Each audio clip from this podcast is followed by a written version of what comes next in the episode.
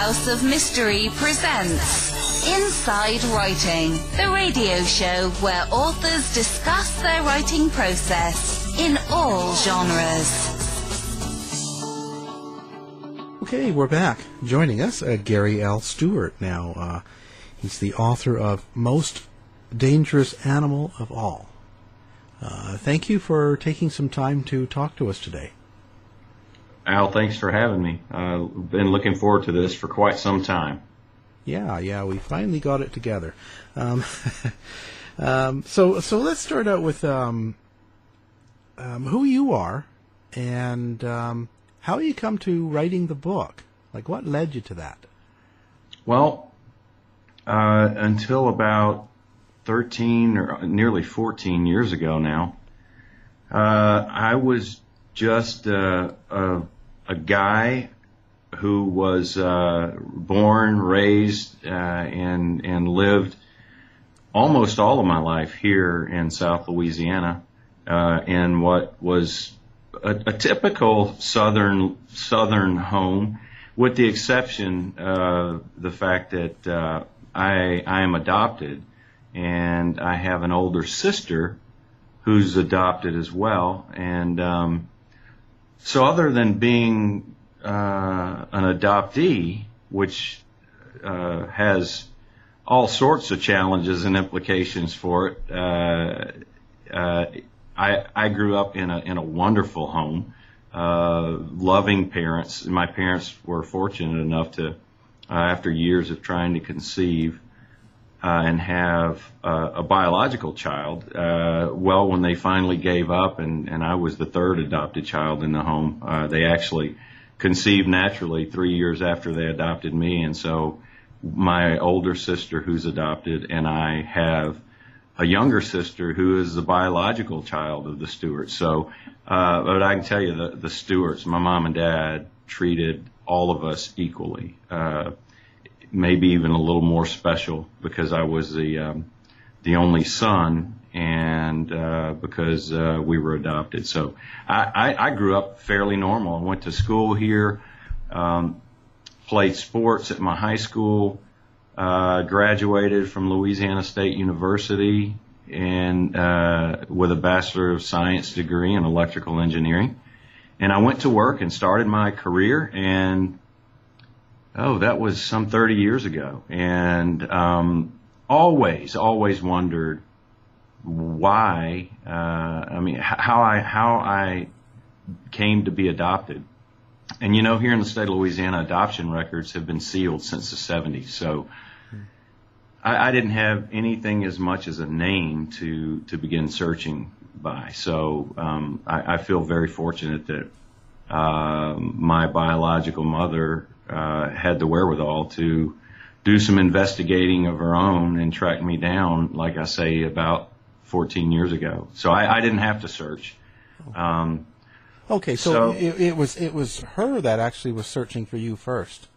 Yeah, she reached out to me. Um, um, I I was my mindset and my heart set all of my life, as curious as I was, and as um, uh, difficult. Uh, the the the um, lack of identity when you're an adopt an adoptee, uh, that doesn't bother some people. You know, I, apparently it doesn't bother my older sister. She has no desire to find her biological parents. But for me, it was always a source of, you know, I, I don't really know who I am. I don't look like anybody in these family photos, and um, but I love my parents so much that I would I wouldn't jeopardize hurting their feelings by trying to search uh, for my biological parents. They just meant too much to me. And fortunately for me, I didn't have to. My mother um, did her own research, and and con- she didn't find me. She found my parents, my adoptive parents, and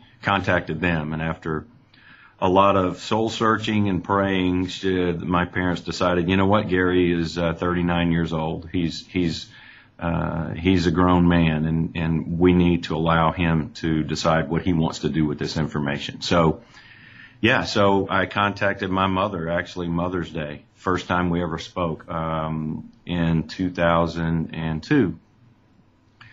And I was very excited and uh, to know her, and she sent pictures, and, you know, I knew right away that was my D N A. Uh, we looked alike, um, very similar features. So I flew out to meet her a couple weeks later, and um, that's when I decided to ask, you know, who who is my, what happened? Who was my father, and why why did you guys not not stay together, and how did I come available for adoption? And she said, um, well, honey, you know, it's been so many years ago, and I, I've been forced to try to forget everything about my life with you and your father.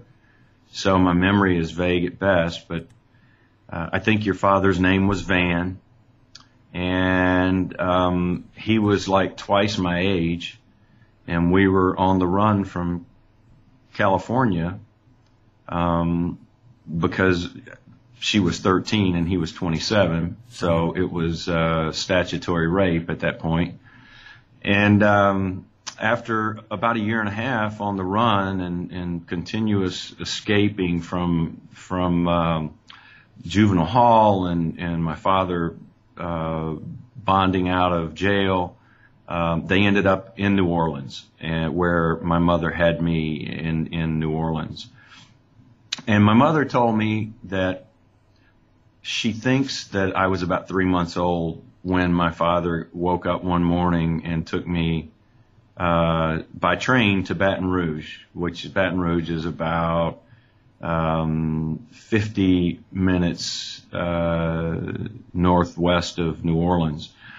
By train, it was an hour and a half or so, maybe two hours back then. And um, he exited the train with me and walked uh, a few blocks up the main street there in Baton Rouge, and uh, uh, left me, abandoned me in a, um, an apartment building. And it was an eightplex at the time. Nobody was home.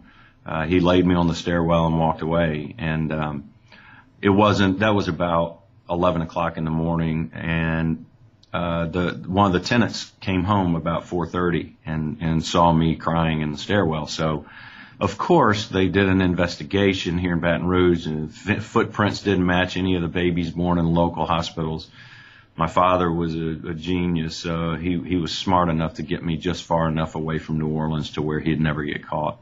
So, um, It, it, but in fact, you know, um, my mother didn't quite tell me that story. She said he took you to New or- he took you to Baton Rouge and turned you over to the the authorities at a church so you could be adopted. And I told her then, I said, you know what, I don't I don't think I want to meet this guy. I've got a great dad in Baton Rouge. So I told her that I, I was not going to search for him, and that only lasted for me for a couple of weeks before the curiosity got the best of me and me really deciding, you know, I feel obligated to find him. You know, at that point, he would have been sixty-nine years old, and I would love to have heard his side of the story. But the the, the main reason why I wanted to find him is just so he could see me, and, and he could, uh, if he had been carrying around any guilt or, or grief like my mother said she had for forty years, to allow him to um, let that go and, and be forgiven, accept forgiveness for that, because I was going to be very proud to tell him that I, I was raised by a loving family um, and and became a, a successful student, a successful businessman, and and that he had a grandson. And uh, that was really the fuel that that uh, the uh, that uh, kept me going to to just continue to try to find my father. Right, right. And so, did you develop a relationship with your mother at that time? Like, did you get to spend a lot of time with her?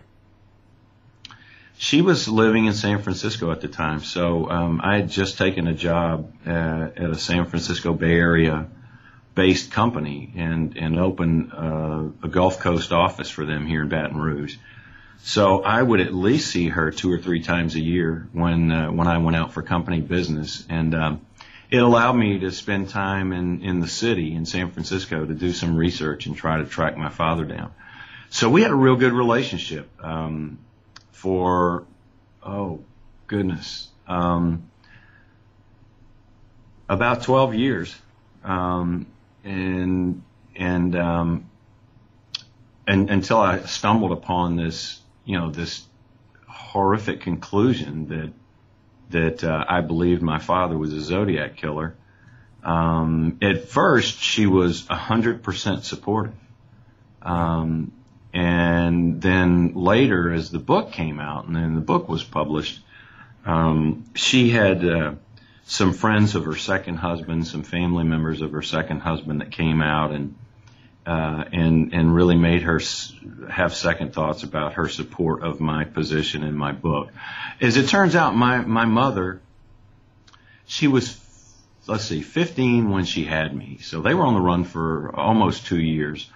Uh, she spent some time in, in a, in a Southern California, uh, correctional center for wayward girls. My father spent time in San Quentin, three years in San Quentin. And, um, when my mother, um, grew up after that, eleven years after her life with me and my father, she remarried, and she married a very public figure in the city of San Francisco. She married Rotea Gilford, who uh, became San Francisco's first ever African American homicide inspector.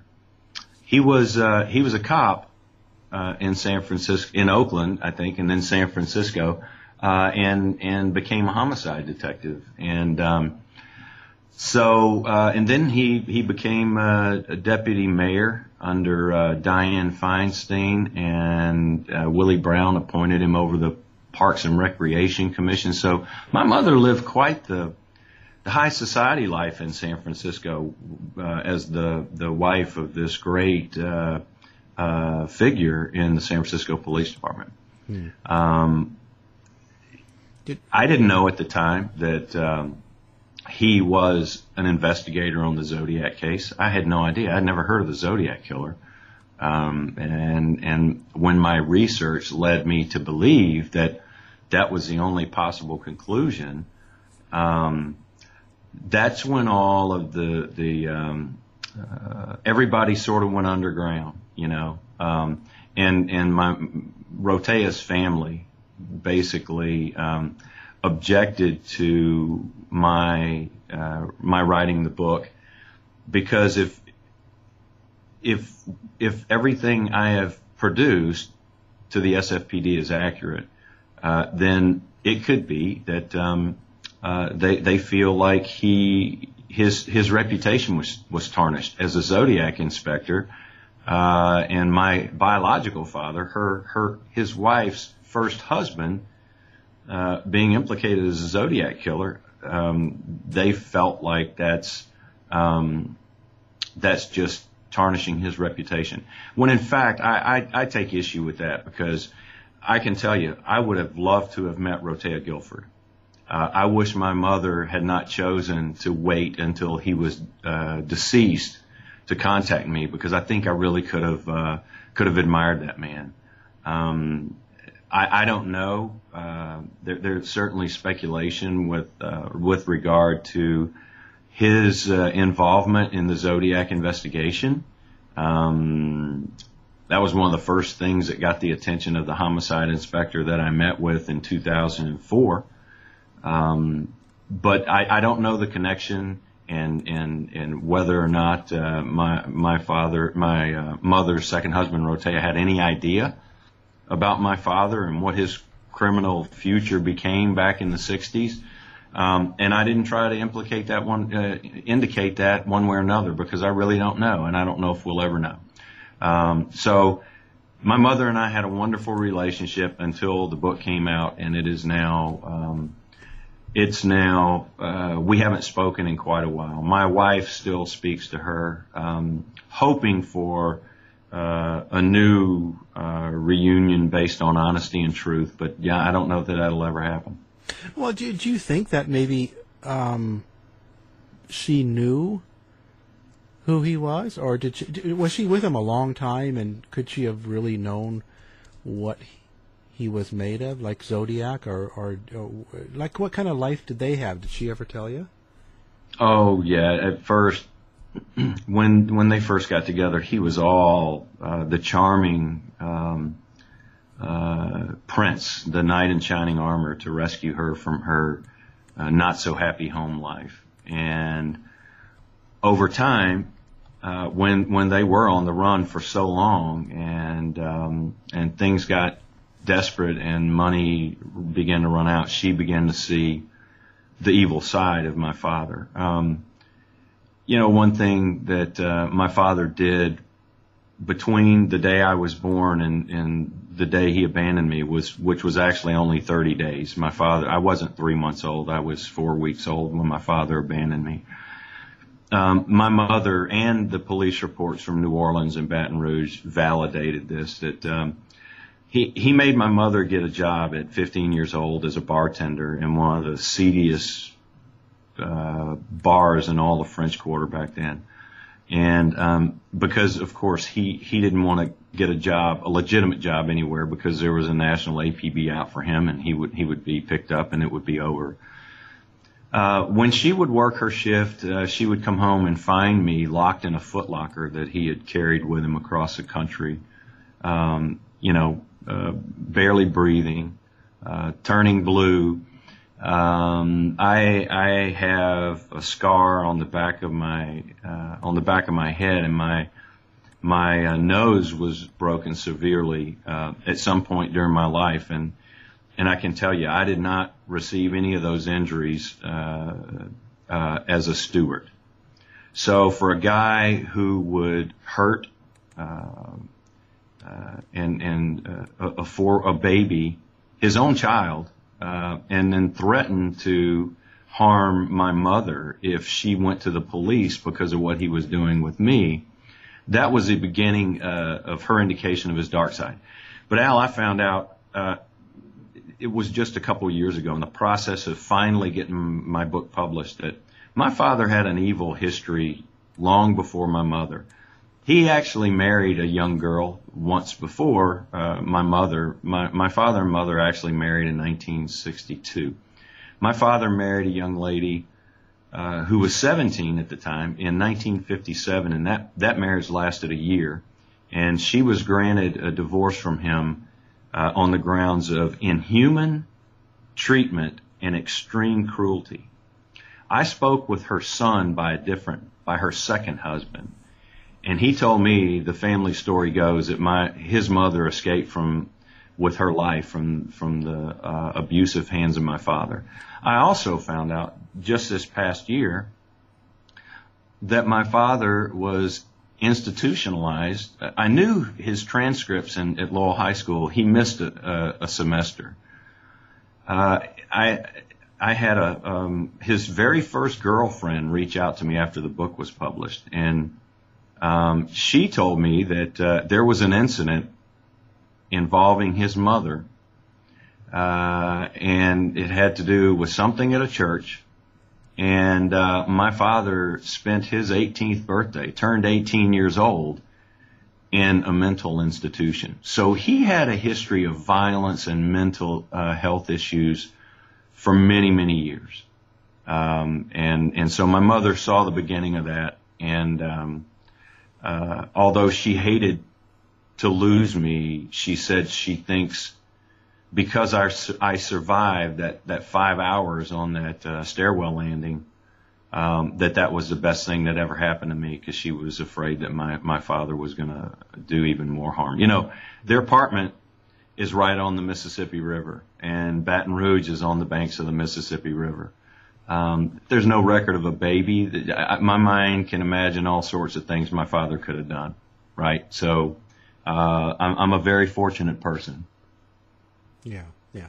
Well, that's a really good attitude um, to have.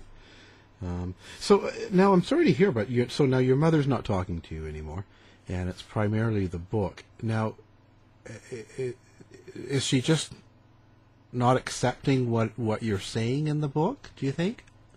Um, I actually believe that uh, as slowly but surely as, as these the, these pieces of evidence I've presented begin to be validated, and they are being validated, that um, uh, she just doesn't. She told me. She said, if I had known um, that your father was a Zodiac killer, I would have never come searching for you, because I wouldn't want to subject you, you to that, that sort of evil. But she also said that her second husband, Rotea, and, and the, the chief of police back then, the first ever African-American police chief, uh, Earl Sanders, working the Zodiac case, that they would often sit and talk about the Zodiac case at their home at dinner with family around. And, you know, I can't help but wonder if, you know, maybe maybe Rotea did a background check on his wife and found out that she had this um, past with a pedophile, and that she had a child with this pedophile. And, you know, what if his name came up as a, you know, there were allegedly between sixteen hundred and twenty-five hundred men in the San Francisco area who were considered Zodiac suspects at the time. Right. You know, could could he have interviewed him? My my father was a salesman. He was a, a genius off the charts. And, you know, many times that leads to other mental issues, uh, uh, soci, uh, socio, uh, sociological issues, um, uh, antisocial, is, antisocial issues. What if what if he did draw the short straw and, and ended up interviewing my biological father as a Zodiac suspect and, and just unwittingly cleared him? Um, that could be a speculative concern that my mother has going forward about what comes out. But I, I'll be the first one. I told her, and I'll be the first one to share with the world, I would never blame him for, for being a bad cop for not picking that up. I mean, my father, on the run with his with my mother across the country, he conned so many people out of their hard-earned money just to fund his his romance with my mother. He he wrote fraudulent checks. He forged documents. It, the, the that's the the primary reason why he spent uh, was sentenced to three years in uh, San Quentin was because of uh, wire fraud, and and not necessarily for uh, criminal conspiracy, statutory rape, Uh, enticing a minor from home, and uh, criminal neglect of family, which was leaving me on that doorstep. So um, he was very, w what I understand, well-educated and very well-spoken, very articulate. So I can imagine him uh, talking himself out of anything with, with the uh, gumshoe, you know? Right, right. So now what was it, I should say, what was the first thing that when you were trying to find out who your father was that led you to him being a murderer? Excuse me. Um, so as it turns out, after first telling my mother the first time I met her that I had no interest in meeting my father, um, it took me six months before I ever got up the courage to say, I'm going to find this man. So, not knowing, uh, never having heard of the Zodiac killer, not thinking that my father had a criminal past. Okay, so I didn't know. See, I didn't have his record at the time. I didn't know he did jail time. I, you know, my grandmother, my mother's mother, dismissed the charges for statutory rape the first time because she thought they wouldn't do it again. Well, they eloped three times, right? Um, so when I finally asked my mother, told my mother, I want to find my father. She went to the S F P D. She went to her friends who were co-workers with her deceased husband in the S F P D, and it took them six months to come up with his, with his file. They gave me a name. They gave me a social security number. They gave me a date of birth. And they warned in that first communication to me that there were things in my father's file that they would not be willing to share with me. You know, I, I really didn't care at the time. I figured he was still alive, and I had a name and a social security number. I was going to find him. So I went looking and searching on my own, and um, ultimately found out soon after that that he was he had died, and he died in nineteen eighty-four. You know, uh, twenty years before.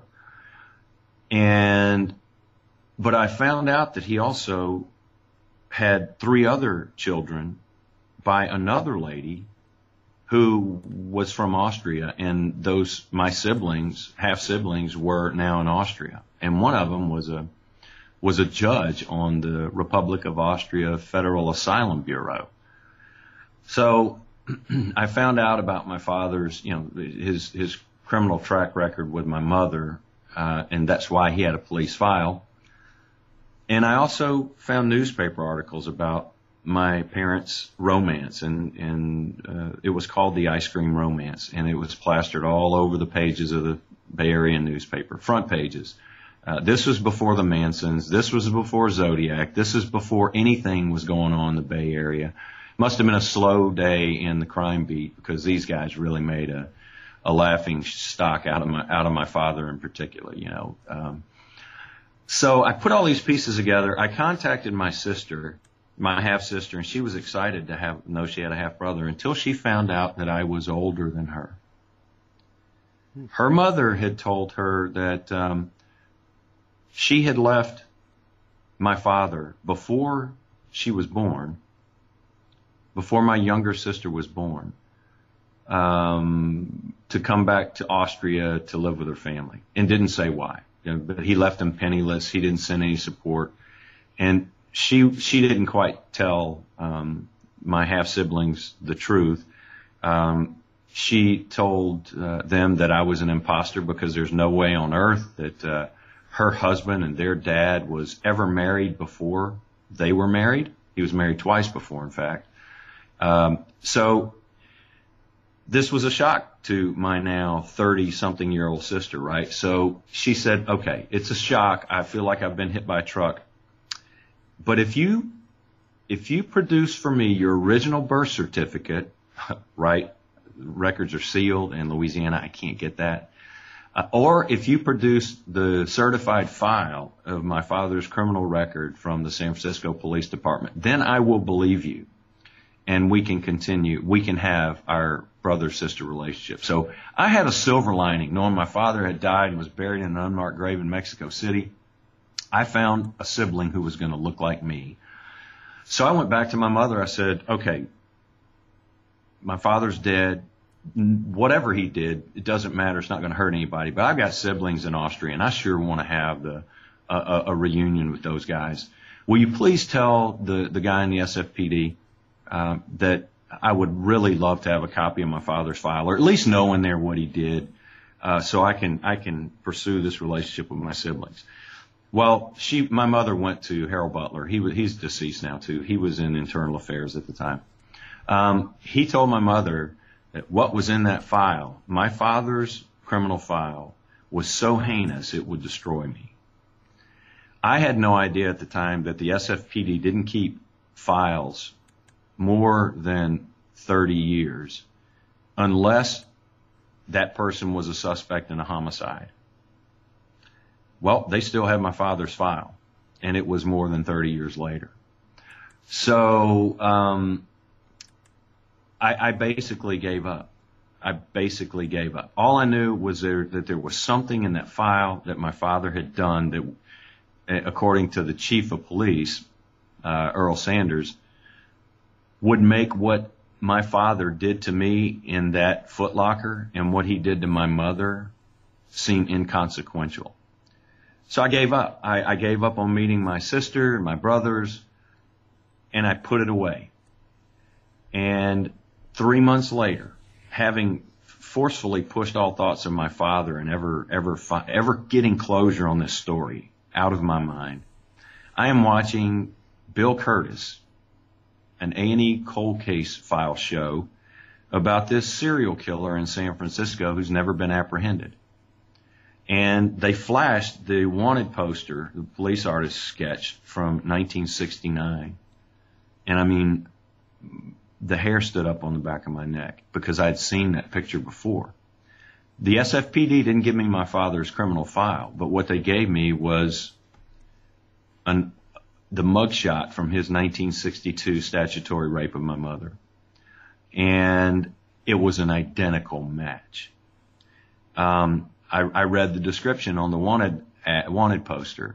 It said, um, five foot eight, uh, Uh, reddish, uh, uh, light brown hair with a reddish tint.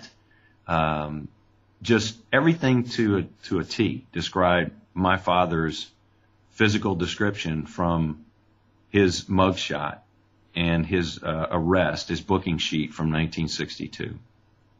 That night, I, I emailed my mother and I emailed the lieutenant, uh, I mean Sergeant Butler in Internal Affairs at the S F P D, and I said, okay, guys, now I know what's so heinous, right? My father was the unsolved Zodiac killer. Well, my mother, my mother responded, oh, honey, I hope and pray it's not true. Harold Butler responded to her saying, Judy, tell Gary not to worry. His father wasn't the Zodiac killer. The Zodiac killer, we know who he was. Um, he died ten years ago. Uh, we got his D N A from a, a pre piece of brain material after he passed away, and, and D N A says that it's he's the Zodiac killer.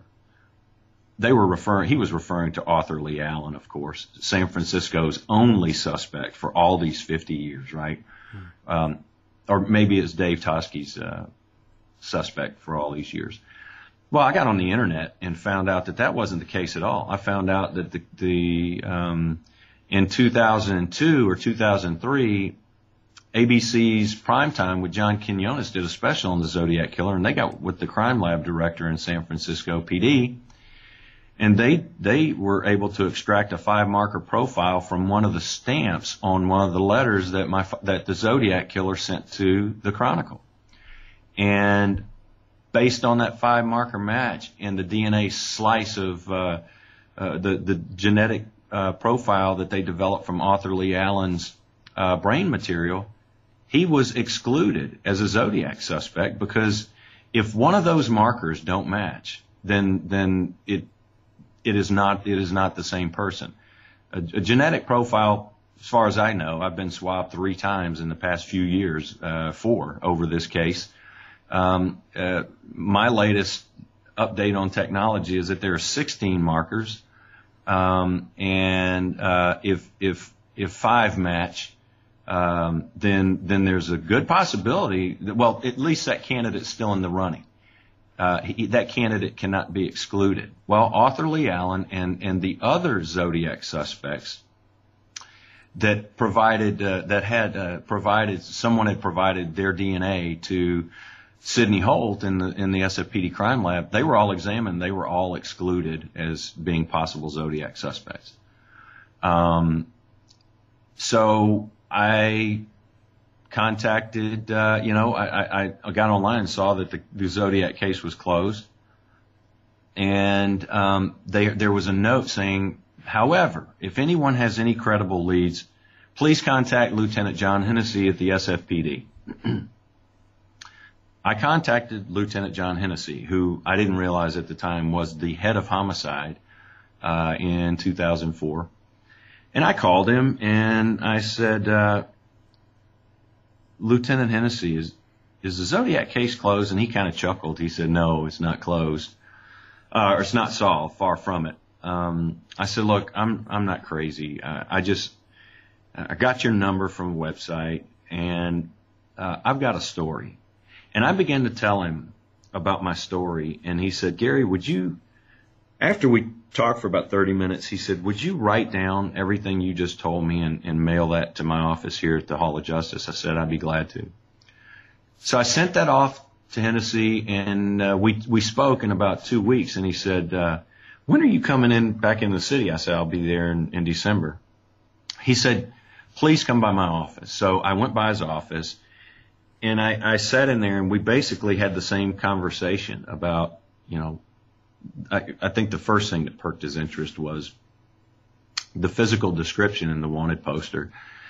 Uh, the second thing was the fact that my mother had married Rotea Gilford. Um, uh, Hennessy said he didn't know my mother, but he, he knew Rotea, and he did work the Zodiac case. So Uh, Hennessy asked if I had any D N A from my father. I said, he was died and buried in nineteen eighty-four. The only D N A I have from him is in me.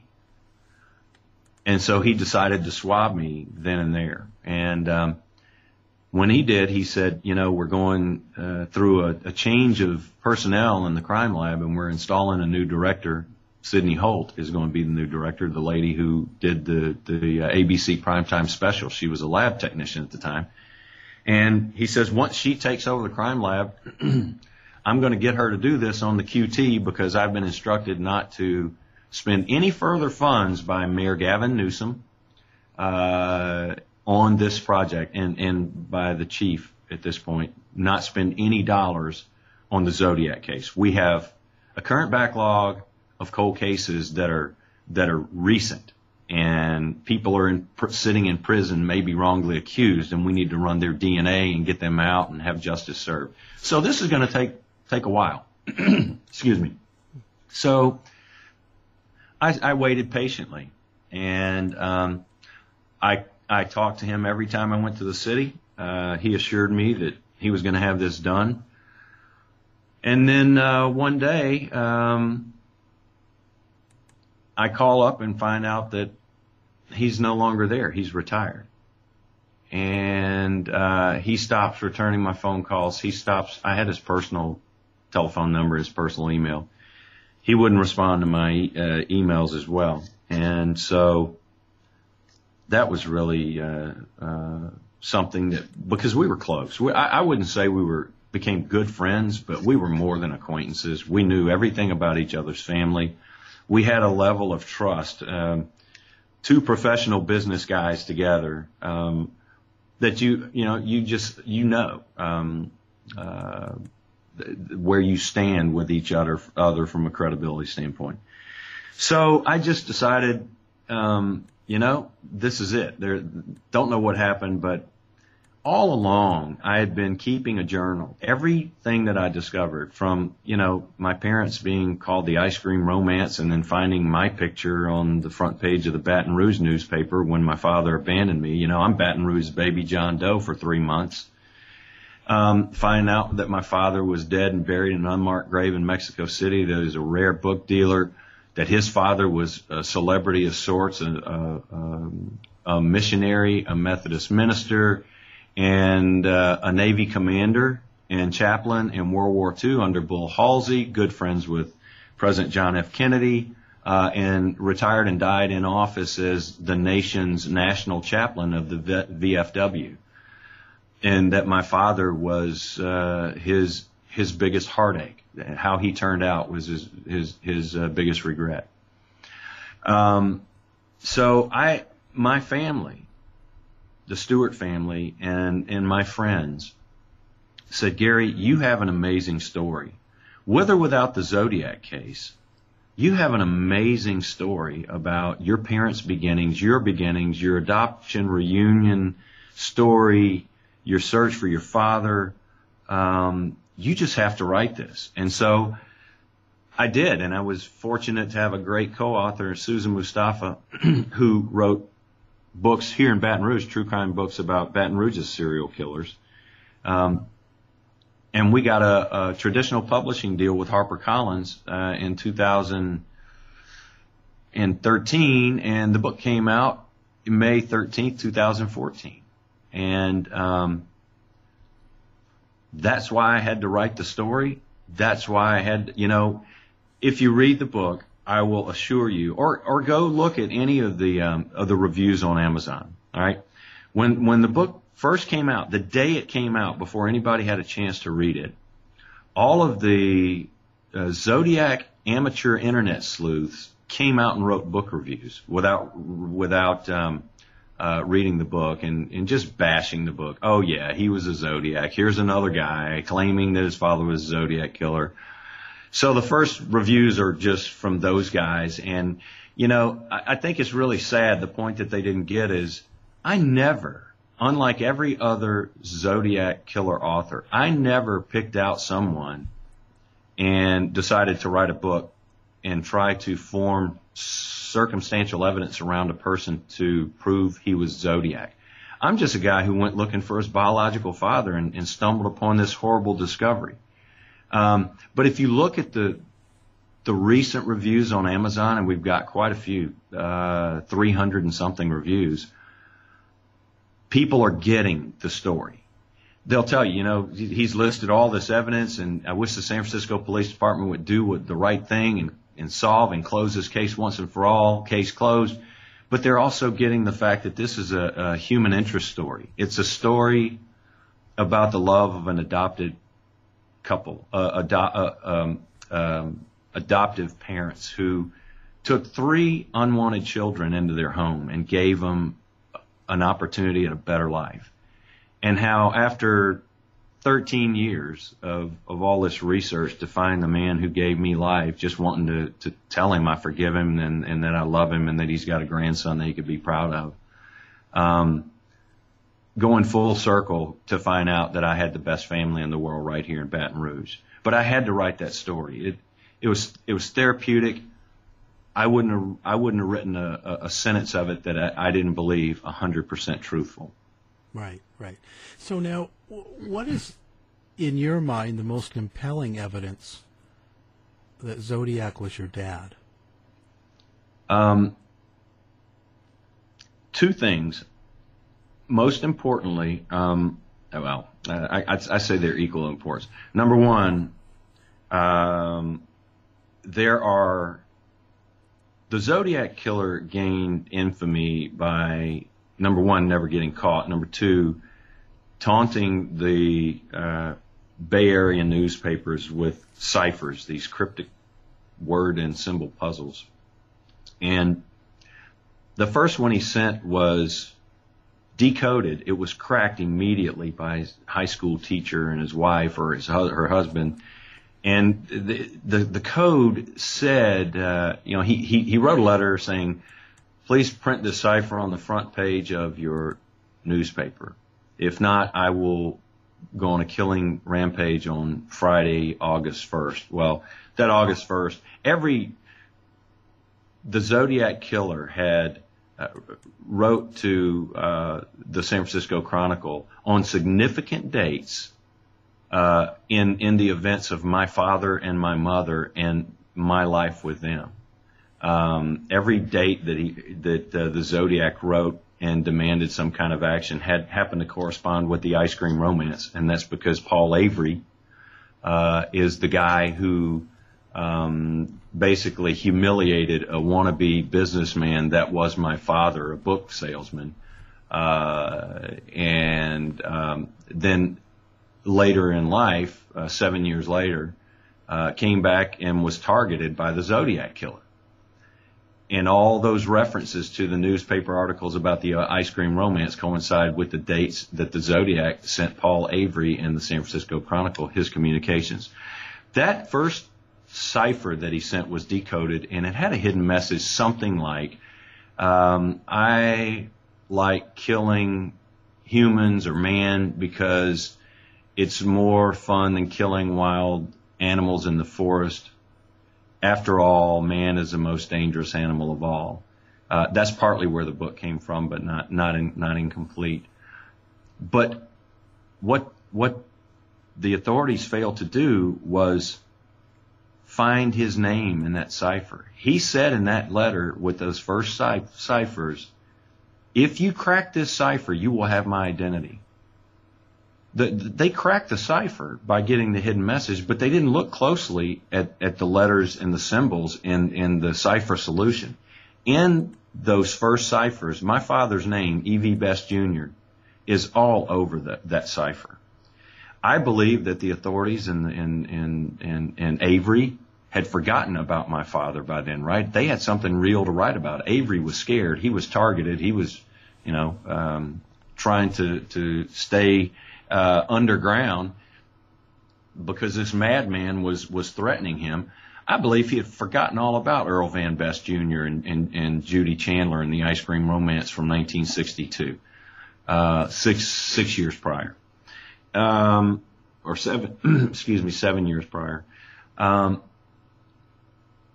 there, there are three specific different ciphers, the, the three oh, uh, Uh, the three forty uh, and the four oh eights, where he clearly indicated his name. I believe the the uh, the three forty cipher is still considered one of the most sophisticated ciphers in history, and it is nothing but rubbish. It is my father's complete name, Earl Van Best Junior, spelled out backwards, and the way he did that to indicate to Avery or anybody else uh, who wanted to take a crack at cracking that puzzle, he put a big backward B right in, in the column that would be the beginning of his last name, B E S T. And I think he made that B backward to indicate to somebody uh, who was uh, fairly sharp, that he was going to put his name backward in that cipher.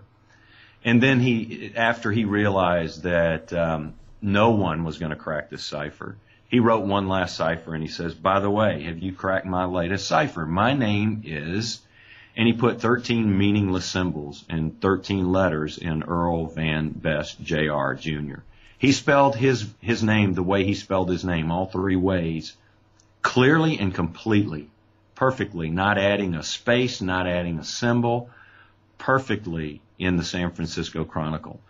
Uh, no other suspect. You can't take any other suspect and, and find their name in those ciphers in those exact order without adding letters, adding numbers, adding spaces, taking away symbols. That's one very compelling thing, because he always, his ego was such that, hey, you know, you knew who I was back then. Now I know who you are, and you don't remember me. My name is, and if you crack that cipher, you'll have my identity. I believe he was threatening to get caught. But the other evidence, as far as I know, and I've reached out to both Napa, Vallejo. I have not talked to Riverside, um, S F P D. As far as I know, uh, and, and I could be wrong, Uh, these jurisdictions have never gotten together and compared their evidence. They have never gotten together and compared uh, fingerprints. As far as I know, there's only one set of prints that were left on Paul Stein's cab, San Francisco Police Department jurisdiction, that is a clear fingerprint from their suspect. It had to be, because it was smeared, it, it, it was smeared in blood, right? And and the witnesses saw him wiping down the cab. Well, um, he always claimed to never have left fingerprints, but I can tell you, uh, there was a pair of leather gloves that fit my father's hand size in that cab. And if you recall, uh, the Zodiac tore a piece of Stein's bloody shirt and took it with him and mailed pieces back to San Francisco Police Department, Paul Avery, as proof that he had he had done had committed the murder. Uh, I can imagine leather gloves trying to tear something with a slippery substance like blood on a shirt. You're just not going to do it. I believe he took his gloves off, left them in the cab, tore the shirt, tried to wipe the cab down, inadvertently left his fingerprints on that cab. There's one thing that's very distinguishable about that fingerprint, and it was on his right index finger. There's a clear scar. I've got the fingerprints from my father's booking sheet for the statutory rape of my mother, and he's got a clear scar in the same size, same angle as the scar on the right index finger of the Zodiac killer. And I had an independent um, uh, fingerprint expert Uh, validate that and, and tell me that. I just suspected it. I sent them to him, and he came back and said the scar is an identical match. For me, those two pieces of um, um, forensic evidence, in addition to the, the, the mountains of uh, uh, circumstantial evidence I've presented to the San Francisco Police Department, uh, are leave no doubt in my mind, and, and I see now uh, many, many other people's mind as well, that there was only one Zodiac, and there's a reason why they haven't found him. He's never come forward in a, uh, in a, in a uh, correctional facility somewhere at the end of his life and claimed, I did that too. There have been all sorts of speculation, but he died uh, in, in Mexico City and never returned to the States. And uh, there was no next of kin that could do anything about it. And I spoke to his landlord, who he was living in Long Beach at the time. They just got rid of all of his stuff. So even if he had the uh, teletype paper, even if he had pieces of uh, evidence from, from other crimes, those people in Long Beach in nineteen eighty-four would have not put this together. If, you know, he probably had some valuable books in his apartment. He may have had uh, other pieces of personal belongings there that might have been valuable. The, the owner of the building told me if there was anything worth any value, uh, we would uh, we would try to sell it. If not, then we would give it to um, uh, you know the charity or, or Goodwill.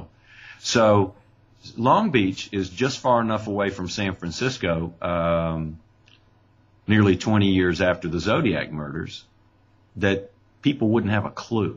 to make the connection to San Francisco and, a, and an unsolved serial killer case. So, so, so now, what was your father's lifespan? Um, when did he die?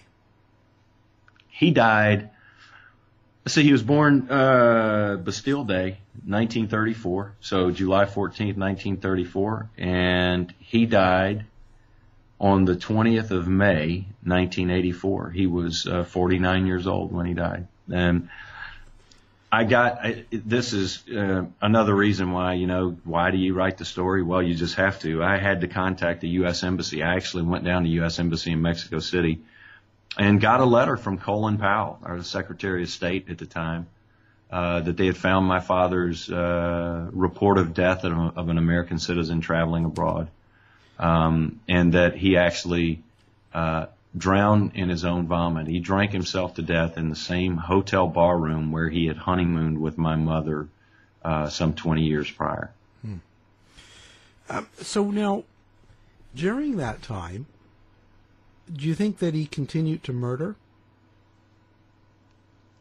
I don't think so. Um, I have not taken the, the, you know, this this was an all-exhaustive, uh, uh, I, I'll say ten, twelve years worth of research. I, I, you know, I stayed up late every night. I worked every weekend. I traveled. I very extensive. Uh, And, and it, it, it basically consumes your life. And, and so once I got to the point to where I felt closure, I had done what I had been put here to do, share this story, um, give closure to everyone involved, including myself. You know, I was one of the first Zodiac victims. Um, uh, I was ready to get on with my life is one of the last phrases in my book. You know, the, the, the Zodiac, um, uh, abandoned me so many years ago, or my father abandoned me so many years ago. Now I think I will abandon him and try to get on with my life. And I've, I've been pretty, pretty successful at that, Al. I, you know, it's been a, it's been a, a whirlwind year and a half with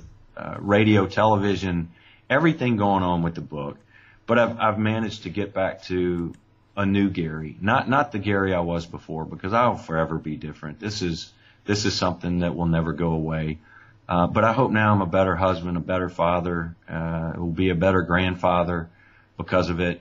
Um, I, I have not taken the time to do any further investigation unless it was something immediately brought to me, like by the S F P D or, or like I said, my father's first girlfriend from, from years ago and things that I already sort of knew about. I didn't go checking uh, whether there were any unsolved murders in Mexico City. Uh, I think this was a purpose. This was revenge killings, um, retaliation on his mother, uh, retaliation on, on my mother. And I believe when they almost caught him, uh, I believe that was that Paul Stein's murder was the last murder he ever committed. I believe he went away and, and decided that's close enough. Case closed. She's married. A, she's married the homicide inspector. I'm done. And then after that, he, he really he just became a, a. From what I understand, according to his uh, F B I rap sheet, uh, he was just uh, you know he just an alcoholic after that. He, and a couple of friends have, of his friends who I have befriended over the years, said that they saw him in the late seventies and the early eighties, right before his death, and he was just a mess of a man, a shell of his former self. Uh, just disheveled and poor and an alcoholic. So after all of this and all of the other theories out there, um, how is it that you keep moving forward? Like, um, I, I'm sure there's a lot of negative talk and press about you and your book, just as there is with others. I find the Zodiac crowd to be quite aggressive. Yeah. How so? How is it? Um, how do, how do you get along that way? Like, how do, does it affect you? Um, you know, in the beginning, I watched all of the the attacks, and um, just my son. I, you know, I am the father of one son, and um, he means the world to me. I, for, you know, people ask me, how do you, how do you deal with the fact that your father was a serial killer? And I, my answer is always that I can turn my back to that because it's still personal for me. My father did the unthinkable. He took his only, his firstborn son, and after abusing him for what could have been four weeks of my first four weeks of my life, he took me by train and laid me down on a stairwell and took a train back and left me abandoned in a stairwell, never to look back. And that's just, I can't, I can't imagine, because my son means the world to me. I, I would take a bullet for him. Um, so um, I, I, I get asked that a lot. Um, but but how you go on and deal with it. My son, you know, loving his dad, immediately jumped in those internet message boards when the book came out to defend his dad. And I told him, I said, just lay off. You're not going to prove any point, because even Kevin Fagan, the very skeptical um, uh, San Francisco Chronicle uh, reporter who was the took Duffy Jennings' place, who Duffy Jennings was per- portrayed in Gray Smith's uh, Fincher's two thousand seven Zodiac movie. Um, so after after uh, Avery resigned from the Chronicle, Duffy Jennings took over as a Zodiac beat reporter, and then now Kevin Fagan. Um, uh, I, you know, even even Kevin Fagan called me and interviewed me after the book came out, and he said, you know, Gary, even if you produce a person whose D N A matches, fingerprints match, and comes forward confessing to the crimes, those Zodiac killer message boards and that amateur sleuth group out there still won't believe it, because they won't have anything else to do. Their life is going to have to change, because this is all they've been doing for so long. And I don't worry about that. You know, the, the, the thing I, the thing that affects me and, and how I feel about myself is I regularly get asked to, uh, share my story, um, with churches, a story of hope, because it is a story of hope, uh, that out of such pure evil beginnings, someone can come out, uh, Uh, being blessed and, and having a, a wonderful life, even having gone through the reality of this search that I did. Uh, I, I speak uh, quite often, and seeing the reaction of these people when I share my story, that's what matters to me. If I can touch somebody's life, someone who's uh, an adoptee searching for their, their parents, or someone who's had a similar negative experience, that's what it's all about for me. I'm I, I don't care what the, the crit- critics say. I know for a fact that um, uh, there's investigative work being done, and uh, there's no doubt in my mind that uh, forensic will, forensics will validate my claim one of these days. So where do you see yourself going now? Um, you know, I've, I've got a great family. I've got a great company. I am uh, invested in my company, and we're growing, and, and I'm working hard because I wanted there to be closure. Everyone asks, and the the the, rev- the reviewers, the kind reviewers on Amazon always say, oh, I just, when I got to the end of the book, I was so angry because it was over with. When's there going to be a follow-up? Well, because I do want to give the final closure, um, I have started the second book. And it's going to basically go from a little before the first book was published uh, all the way up until the point to where I have all of the evidence and all the proof and, and what happened in between, um, all the good things that happened in between. You know, this crazy life of mine that, that uh, we've had this past year and a half since the book was published. Um, I hope to have complete specific forensics case closed, newspaper clippings, whatever, um, and everything else. With you know, with uh, the uh, the the movie, uh, I've sold my life rights, and, and the screenplay is done, and uh, we are hoping soon for a green light. Um, I think when that happens, if that happens, that when the movie comes out, that there's going to be further public pressure on. I don't know if it's the California Department of Justice or the F B I, somebody to get involved, but I have been given the word of the, the new cold case inspector in the San Francisco Police Department that um, uh, that it, it is his goal uh, to solve this case uh, before he retires, which is now going to be in within two years. Um, and I believe uh, that man uh, believes my evidence. He also swabbed me a year ago. So um, I hope that I have the um, the time and uh, all the resources I need to to finish my second book. Um, but other than that, life goes on as normal. Uh, I'm, I'm happy to have a, a healthy, happy, wonderful, supportive family. Uh, my adoptive parents, uh, I lost my dad. He, he passed away three years ago, quite unexpectedly. He was my biggest supporter. He's the guy who pushed me, you know, Gary, you've got to share this story. I lost him, so he never he never got to see the book on the shelf. But my now eighty, almost to be eighty-four-year-old mother is still around, and she is my biggest fan. And uh, I have a standing lunch date with her every Saturday because I, I work so much. I don't get to visit her much. But uh, uh, I just cherish those things in this wonderful life that I've been blessed with. So if anything, it's sort of brought you closer together with your um, immediate family now. Absolutely. In fact, what you'll see, if we're fortunate enough to get the green light here in the next few weeks, um, the you know, th- there's always the debate, right? Was the book better than the movie, or the movie better than the book? Um, what you're going to see is that uh, the I love, of course, I love the book. It was my therapeutic sharing, spewing of everything I went through for all those years.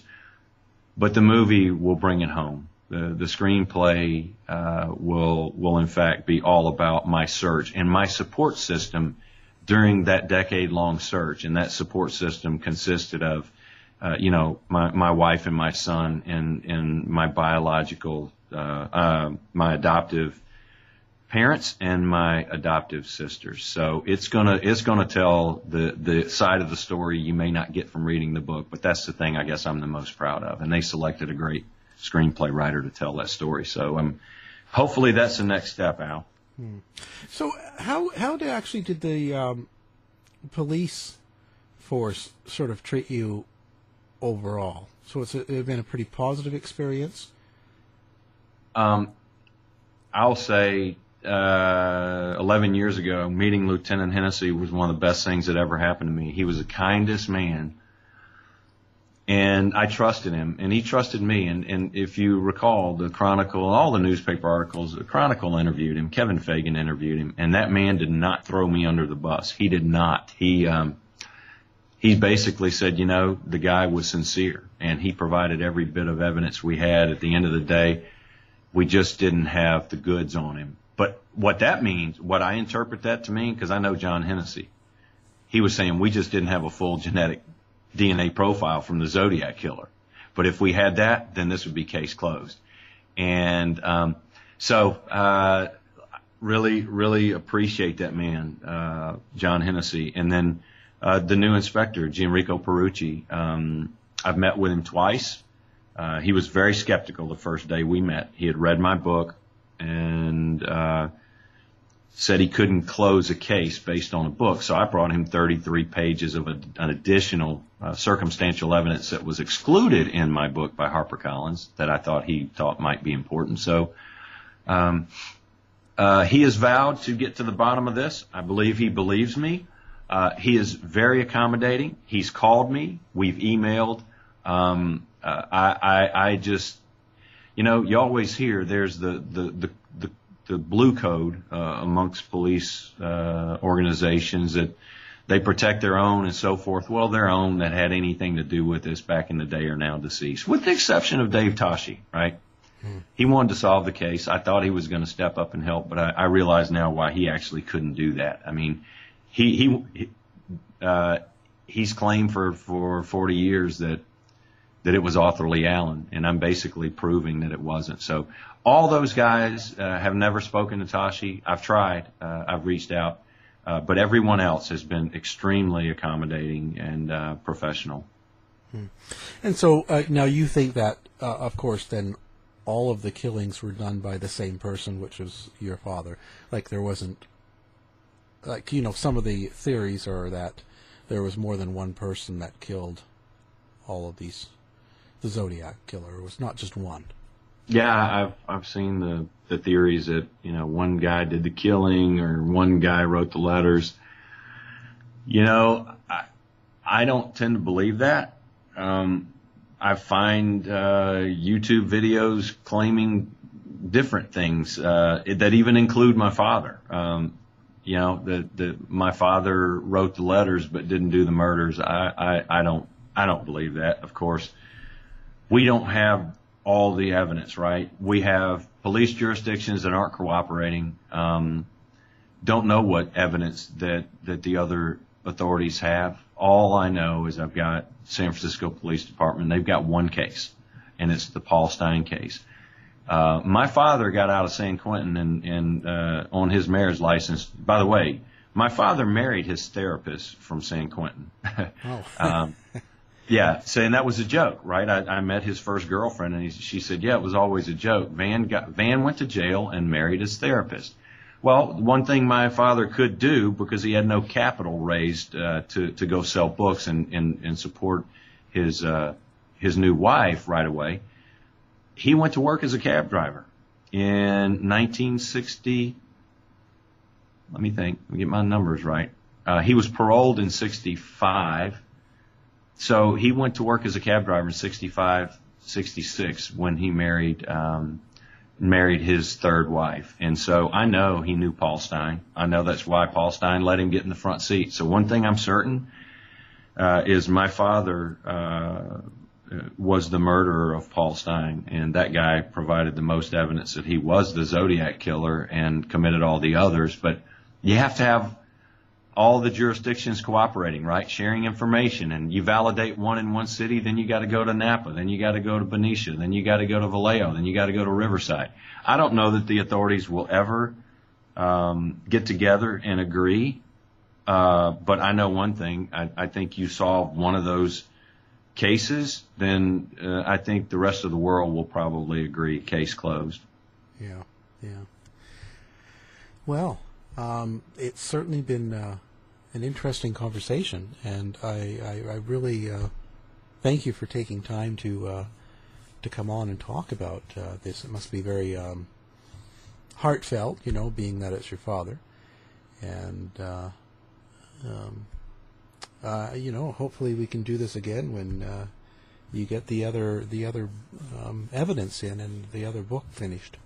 Yeah, I um, I appreciate Uh, you asking me to be on the show. Um, it's uh, I, I am always I, I was amazed the first time. This is, you know, when the book first came out, I was a little intimidated, uh, never having spoken about my personal business in public. And, you know, uh, forty-eight hours later, I'm sitting on Aaron Burnett out front live uh, in front of however many millions. And um, I guess it's uh, a reality is my everybody knows a lot more about me than I know about them when I'm having a conversation. So that could be a little intimidating, right? Yeah. Uh, but I, I, I do. I am, I've been amazed at, at the um, at the hospitality that every single uh, radio personality, television personality, People Magazine reporters, everybody has just been so friendly, and uh, I appreciate that because it, it, it's more than just solving a whodunit. It's uh, It's a real story that affects real people, and uh,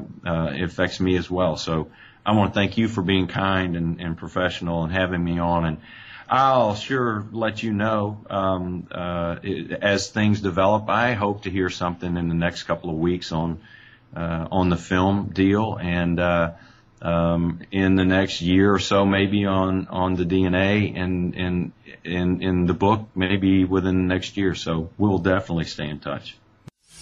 To find out more about our show, guests, or to listen to past shows from our archive, please go to w w w dot house of mystery radio dot com. Show's over for now. Was it as good for you as it was for me? Well, good night. This has been a production of Something Weird Media. I'll be back.